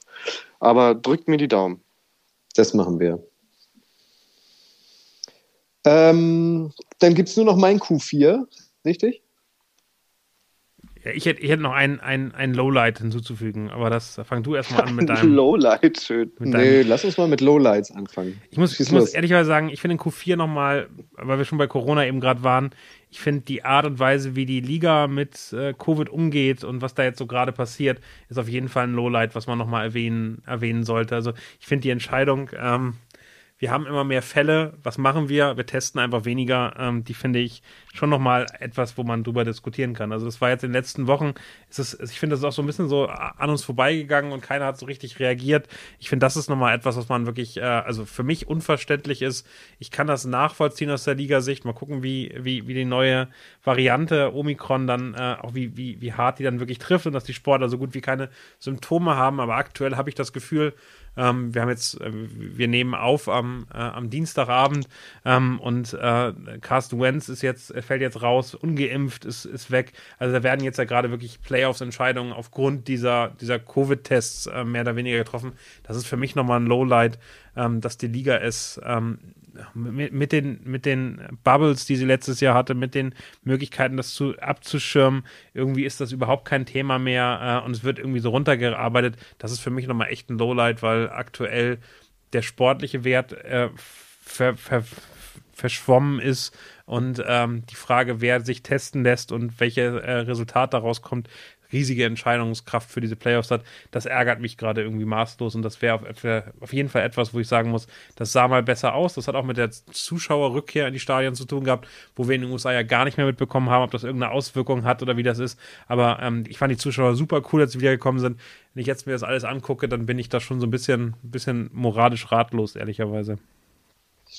Safe, würde Nico Backspin jetzt sagen. Es ist schön, dass das Gefühl ist, als wäre Nico heute hier. Mhm. Corona-Thema übrigens auch ein totaler Fantasy-Albtraum. Das hat, glaube ich, jetzt auch ganz schön viel entschieden am Ende. Ach, höre ich da eine Ausrede, Herr Rodriguez? Natürlich nicht. Höre ich da eine, höre ich da eine nee. kleine Ausrede heraus? Schön fand ich auch, habe ich vorhin gelesen, die Cardinals ähm, haben hier Breeland, den Cornerback, eingeladen und der ist direkt zum Einstellungstest äh, positiv getestet worden erstmal. Wie auch ein super Einstieg. Ja, das ist Wahnsinn. Also ähm, mit auf Teufel komm raus, wir müssen die Saison zu Ende bringen. Ähm, mhm. Ja, das ist, wie es ist. Ja, ja, stimmt. Aber stellt euch vor, also alternativ, wir brechen jetzt ab. Ja, das, also, ja, das ist... Aber das ist ja das, das ist ja das ständige Thema. Also das habe ich ja auch schon, glaube ich, letztes Mal im Frühstücksei erzählt. Freunde von mir sind auch unterwegs und touren zum Beispiel oder haben es vor kurzem noch getourt. Und auf der einen Seite freue ich mich für die natürlich, dass sie was zu tun haben und dass das läuft. Und auf der anderen Seite weiß man, dass es eigentlich keine gute Idee ist. So, und das ist ja äh, ein bisschen das ja. ähnliche Thema, finde ich. Aber also man muss sagen, also alle vier großen Ligen ähm, äh, in den U S A be- beträufeln sich da jetzt nicht gerade mit Ruhm. Nein, also das stimmt. Bei der N B A fallen ganze, Spieler aus. Die, die N H L schickt, also. Mannschaft, schickt Mannschaften irgendwie in die Winterferien. Also. Aber das ganze Land ist ja irgendwie überfordert damit und wir haben alle gehofft, es würde anders werden. Und wir gar nicht die Politik aufmachen, aber am Ende ist der Umgang, den wir in Deutschland haben mit, mit Covid, äh, verglichen erstmal zu England schon nochmal ganz anders. Und die U S A, da hat das Gefühl keine, keine große Rolle mehr. Ähm, und sind nur noch irgendwie ähm, dann Aussagen von Politikern dagegen, aber den Leuten ist es scheinbar völlig egal. Das, finde ich, zeigt auch schon, und da ist die N F L dann ja nur ein Spiegel dieser Gesellschaft, die wir da haben, schon, schon irgendwie krass, was da, wie, wie sich das verändert hat und wo wir da aktuell sind. Ja. Safe. Bevor du, bevor du jetzt reingehst und das letzte Highlight machst, ich habe gerade, weil wir vorhin über, über die Jaguars und den Trainer geredet haben, ich habe gerade äh, ganz aktuell gelesen, welche, welche Coordinators die dann so interviewen. Äh, und Kutsche, ich möchte einfach persönlich gerne wissen, wen du da gerne hättest. Es wäre sowas Tampa Bay Buccaneers Offensive Coordinator Byron Leftwich, keine Überraschung. Und natürlich direkt noch der Defensive Coordinator vom aktuellen Super Bowl-Sieger Todd Bowles. Ähm, Dallas Cowboy O C Kellen Moore, Defensive Coordinator Dan Quinn, also direkt immer beide. Ähm, von den Colts noch äh, Matt Eberfluss, den Defensive Coordinator, und den äh, Packers O C Nathaniel Hackett. Und dann eben noch ähm, zwei frühere Headcoaches, einmal Doug Peterson, kennen wir alle gut, auch von den Eagles, und den früheren Lions Headcoach, auch mega erfolgreich, Jim Caldwell. Wen würdest du dir am liebsten bei deinen, bei deinen Jaguars wünschen? Ich habe da mit Flo schon mal im Frühstücksei drüber gesprochen, auch das könnt ihr nachhören. Äh, auch damals habe ich gesagt, meine eins A Lösung wäre ähm, Byron Leftwich, weil der hat Stallgeruch, der war Quarterback bei den Jaguars, der kennt die Franchise. Ähm, der hat jetzt ähm, eine Riesenzeit unter Bruce Arians schon bei den Cardinals und ähm, im Super Bowl ähm, Triumph mündend ähm, bei den, bei den Buccaneers. Den könnte ich mir da gut vorstellen. Ähm, ich könnte mir aber auch einen Doug Peterson gut da vorstellen, auch der ähm, ähm, ist erfahren, also was ich da jetzt nicht haben möchte, ist ein Experiment, also Byron Leftwich war vorher noch nie Head Coach, wäre ein Experiment, aber der hat Stallgeruch. Ähm, wenn sie jetzt Kellen Moore holen von den Cowboys, auch hoch dekoriert, ähm, der hat aber mit den Jaguars nichts am Hut und war noch nie Head Coach. Das könnte auch wieder so ein Experiment sein, was dann ähm, leider scheitert. Also was die Jaguars brauchen ähm, und als, als H S V-Sympathisant äh, äh, weiß man ja, dass Konstanz irgendwie wichtig ist, ist irgendwie sowas wie Konstanz. Und so ein Doug Peterson fände ich gut. Ähm, der kann jetzt auch seine Zeit bei den Eagles, wird er reflektiert haben. Ähm, den fände ich gut. Jim Caldwell ist für mich irgendwie zu lange raus. Ähm, also die beiden. Byron Leftwich oder Doug Peterson wären so Eric Bieniemy, äh, O C und damit sozusagen Mentor von äh, Pat Mahomes, überhaupt gar kein Thema mehr? Hat mich sehr gewundert, dass dessen Name nicht auftauchte. Ja, das ist ja irgendwie ganz komisch mit dem. Also der wird ja seit zwei Jahren überall irgendwie, taucht sein Name auf, aber er hat nie einen seiner gefühlt sechzig Angebote ähm, bekommen, äh, den, den Job bekommen. Und jetzt taucht er gar nicht mehr auf. Also da muss auch irgendwas im Argen liegen. Das ist vielleicht auch nochmal ein N F L-Boulevard. Ähm, also was die Jaguars halt brauchen, ist jemanden, ähm, der jetzt Trevor Lawrence einfach ähm, N F L-kompatibel macht. Also das ist ja offenbar das Supertalent der letzten Jahre, der letzten Jahrzehnte. Also jetzt will ich auch sehen, was der kann. Und dann brauchen sie halt ähm, einen offensiv geprägten neuen Headcoach in meinen Augen und im Idealfall irgendwie noch so, so einen Quarterback-Flüsterer, der es in der Vergangenheit schon mal ähm, bewiesen hat, dass er irgendwie gut mit jungen Quarterbacks arbeiten kann, weil also der war ja jetzt nicht umsonst der First Overall Pick. Also jetzt will ich von dem irgendwie auch was sehen. Danke dir, das war eine ausführliche Antwort. Jetzt bin ich gespannt auf dein Highlight in äh, Q vier. Ähm, ich möchte emotional beenden, und zwar, das hat mich wirklich berührt, das hat mich wirklich berührt und ich weiß, dass es euch auch so geht. Äh, und das war der fünfte zwölfte, also noch gar nicht so lange her. Ähm, der erste Sieg der Detroit Lions seit fast genau einem Jahr.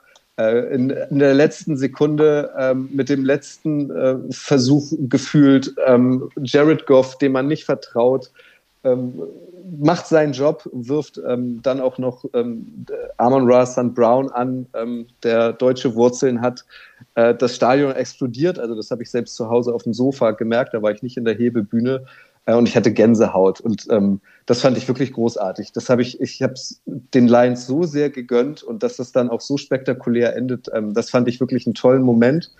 Ähm, zwei Wochen später, tut mir leid, Chris, haben sie ja noch gegen die Cardinals auch gewonnen, aber mhm. irgendwie auch deutlich. Also es passte so alles irgendwie an diesem Tag. Ähm, es war ein Heimspiel, es war eng, es ist fast genau ein Jahr her. Das hat mich sehr gefreut. Ähm, und das finde ich halt auch das Schöne an der N F L. Ähm, dass, dass sowas dann irgendwie ähm, auch möglich ist, dass sich gefühlt die ganze Liga über den Sieg einer, einer Mannschaft freut, ähm, dass es jeder Fan irgendwie einen, den Lions-Fan gegönnt hat, ähm, dass die Lions-Fans am dem Montag dann auch mal viel Liebe erfahren haben. Das fand ich irgendwie toll. Also, und ich, ich gönn's den Lions. Also habt ihr so eine Franchise, ähm, die ihr irgendwie insgeheim mögt und der ihr auch mal mehr Erfolg wünschen würdet? Hm. Ich kann mal, Gute Frage. Überleg ja, du mal ein bisschen, ich, ich antworte mal. Für mich sind es die Chicago Bears. Also ich finde, das ist eine der, der stolzesten, ältesten Franchises, eine, eine sensationelle Stadt. Ich war ähm, vor meinem Austauschjahr ähm, zweitausendeins, habe ich äh, sozusagen so ein, so ein Vorprogramm eine Woche gehabt in Chicago, äh, bin da auch im Stadion vorbeigefahren. Zwei Jahre, nee, oder nee, vier Jahre davor war ich mit meinen Eltern, ähm, das stimmt gar nicht, am Ende dieser, es tut mir leid, am Ende dieser ähm, Zeit ähm, war ich ähm, zweitausendzwei mit meinen Eltern in Chicago und erinnere mich daran, dass äh, wir an dem Stadion vorbeigefahren sind und mein, äh, also der, der Reiseführer von diesem Bus hat meinen Vater gefragt, hey, did you ever see any football, this is Chicago Bears? Und mein Vater so, yeah, yeah, we were in the stadium. Wir haben doch gar keinen Football geguckt, sondern Baseball. Mein Vater hat ihn leider nicht verstanden und hat äh, gedacht, es, äh, er würde Baseball meinen. Und äh, wir waren bei den Kansas City Royals. Ich war ein halbes Jahr davor schon mal bei den Chiefs, aber mein Vater hat es nicht verstanden. Und wir sind im Stadion vorbeigefahren, bevor es die großen... Ähm, Ähm, also jetzt ist das ja wirklich so ein Raumschiff, davor war das ja irgendwie fast so wie in Rom mit so, mit so Säulen davor, die wurden auch äh, gerettet, stehen jetzt vor dem Stadion, passen da nicht so wirklich rein, aber das war einfach ein beeindruckendes Stadion direkt an der, am, äh, am, am See und ähm, das war einfach äh, besonders, da vorbeizufahren und ich habe einfach ein gutes Gefühl zu der Stadt. Ähm, ich ähm, finde, also wer sich mal die Social-Media-Grafiken der Chicago Bears vor jedem Spieltag ähm, auf Instagram anguckt, ähm, sensationell mit den Bären, die dann irgendwie in der in der in der in der Eiszeit äh, nach nach äh, Green Bay kommen und ähm, die es aufnehmen mit allen möglichen Gegnern. Also einfach sensationelles Social-Media-Team. Ich finde, die Franchise ist alt. Die, ich liebe die Farben. Ich finde, die haben so tolle Geschichten zu erzählen. Ähm, Die Monsters of Midway, da ist einfach so viel Historie dabei. Ich würde es denen gönnen, einfach mal eine Phase zu haben, wo die, wo die oben mitspielen, wo die vielleicht einen Super Bowl gewinnen, wo die wirklich erfolgreich sind. Ich hoffe mit Justin Fields, ich hoffe, die werden endlich mal einen Quarterback bekommen, der viertausend Yards generiert. Ähm, aber äh, Matt Nagy muss da weg und äh, ich hoffe sehr, dass es im nächsten Jahr ganz anders aussieht, wie sie spielen, was sie spielen, was, was sie versuchen und dann eben auch wieder eine stolze Defense zu haben, erfolgreich zu sein. Das wäre, das wäre wirklich extrem schön. Jetzt bist du dran, Chris. Ja, ähm, für die läuft gar nicht so schlecht und ich muss auch gestehen, ich weiß überhaupt nicht, wie es, oder doch, ich weiß, wie es dazu kommen konnte, aber früher hätte ich es nie für möglich gehalten, aber durch äh, Joe Burrow bin ich irgendwie so heimlicher Bengals-Fan, habe ich gemerkt und das hätte ich Ich glaube sogar damals, als wir, wir hatten die mal live gesehen in London, richtig? Gegen die Rams, kann das sein? Ich war nicht dabei. Sicher? Wir waren Chargers Titans in London. Stimmt, dann war es das Jahr danach. Ähm, da hätte ich das nicht für möglich gehalten, aber irgendwie inzwischen mag ich einfach äh, die Mannschaft sehr gerne, muss ich sagen. Und irgendwie äh, freue ich mich über jeden Erfolg von Joe Burrow. Ich finde den Typen irgendwie, irgendwie hat er mich gekriegt. Ich weiß auch nicht warum. Ihr findet den, glaube ich, oder doch, ich glaube, Kutsche findet den auch ganz gut, ne? Ich habe den im Fantasy, ja. Ich finde den auch ich ganz find gut. Ich finde den auch super. Also ich glaube, dass das Team haben wir am ähm, am Montag drüber geredet in der Sendung, äh, das ist unfassbar, ein Team von fünf Leistungsträger, Joe Mixon, ähm, die beiden Wide Receiver ähm, und, äh, und, und Burrow plus, ich weiß gar nicht, wen wir noch hatten, alle unter fünfundzwanzig.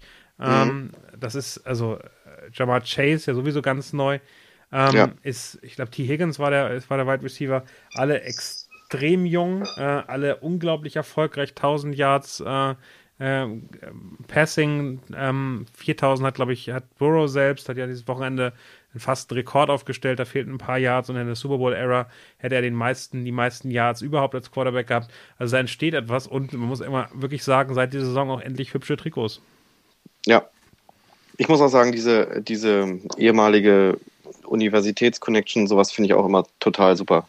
So so ein bisschen wie, als wenn man Madden spielt und dann zusammen in der N F L endet oder so. Also Jamar Chase und ähm, Joe Burrow, das ist schon richtig geil. Und T. Higgins ist, glaube ich, auch im zweiten oder dritten Jahr erst, oder? Zweites Jahr, genau. Zweites Jahr, genau. Und ich meine, Joe Mixon auch noch relativ jung, ähm, unglaubliche Saison, tausend Yards Rushing, ähm, auch gefühlt noch nicht am Ende seiner Entwicklung. Ähm, auch ein Tipp für alle Fantasy-Spieler ähm, nächste Saison, äh, Mixon könnte echt was reißen. Aber da merke ich wieder, ich, ich möchte der Idee nochmal Nachdruck verleihen. Es Status Quo Bengals, also auch das gibt ja eine Stunde her. Status Quo Raiders, Status Quo Ravens, also wie geht's weiter mit Lamar Jackson? Also das fände ich irgendwie interessant, wenn ihr ähm, uns da so einen Überblick verschaffen könntet. Und ihr könnt ja anfangen schon mit Teams, die rausgeflogen wie viel, sind. Wie viele Wochen so haben Idee. Wir bis zum Start der Saison? zweiunddreißig Wochen, oder?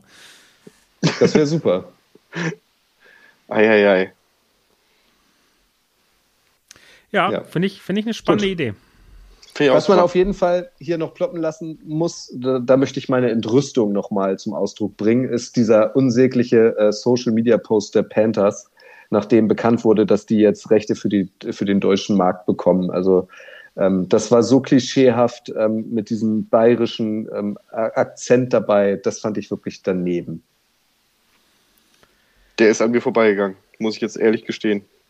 Die muss ich mir direkt ich, angucken. Ich, bin, ich, ich finde, ich find, das ist eine größere Geschichte als nur, als nur ähm, die Richtung der Panthers. Ich bin wirklich sehr gespannt, wie ähm, die vier unterschiedlichen Teams Deutschland in Anführungszeichen beackern äh, werden, weil ich habe Angst, dass es wirklich so ein Beackern wird und wir müssen jetzt ja gezwungenermaßen deutschen Content machen und wir tun überall diese deutsche Flagge rein und wir lassen die Spieler Deutsch lernen und wir, äh, wir keine Ahnung was, äh, machen so dieses Standardrepertoire und gehen das eins zu eins durch. Ich würde mir wirklich wünschen, dass die, die, ähm, die, die Clubs Deutschland wirklich wahrnehmen, die Fans wahrnehmen und hier wirklich langfristig was aufbauen. Ich glaube, ähm, genau, diese Klischees zu bedienen, dienen, ähm, wäre wär, wär erschreckend ähm, und ich wünsche mir sehr, dass sie verstehen, wie sie deutsche Fans wirklich äh, überraschen können, was sie machen können, dass sie clever sind, dass sie ein bisschen kreativ sind, dass sie äh, positiv auffallen ähm, und, und auch die Kultur nicht nur ernst nehmen, indem Patrick Mahomes mit dem F C Bayern München irgendwie ein paar Bälle macht und das war's dann wieder.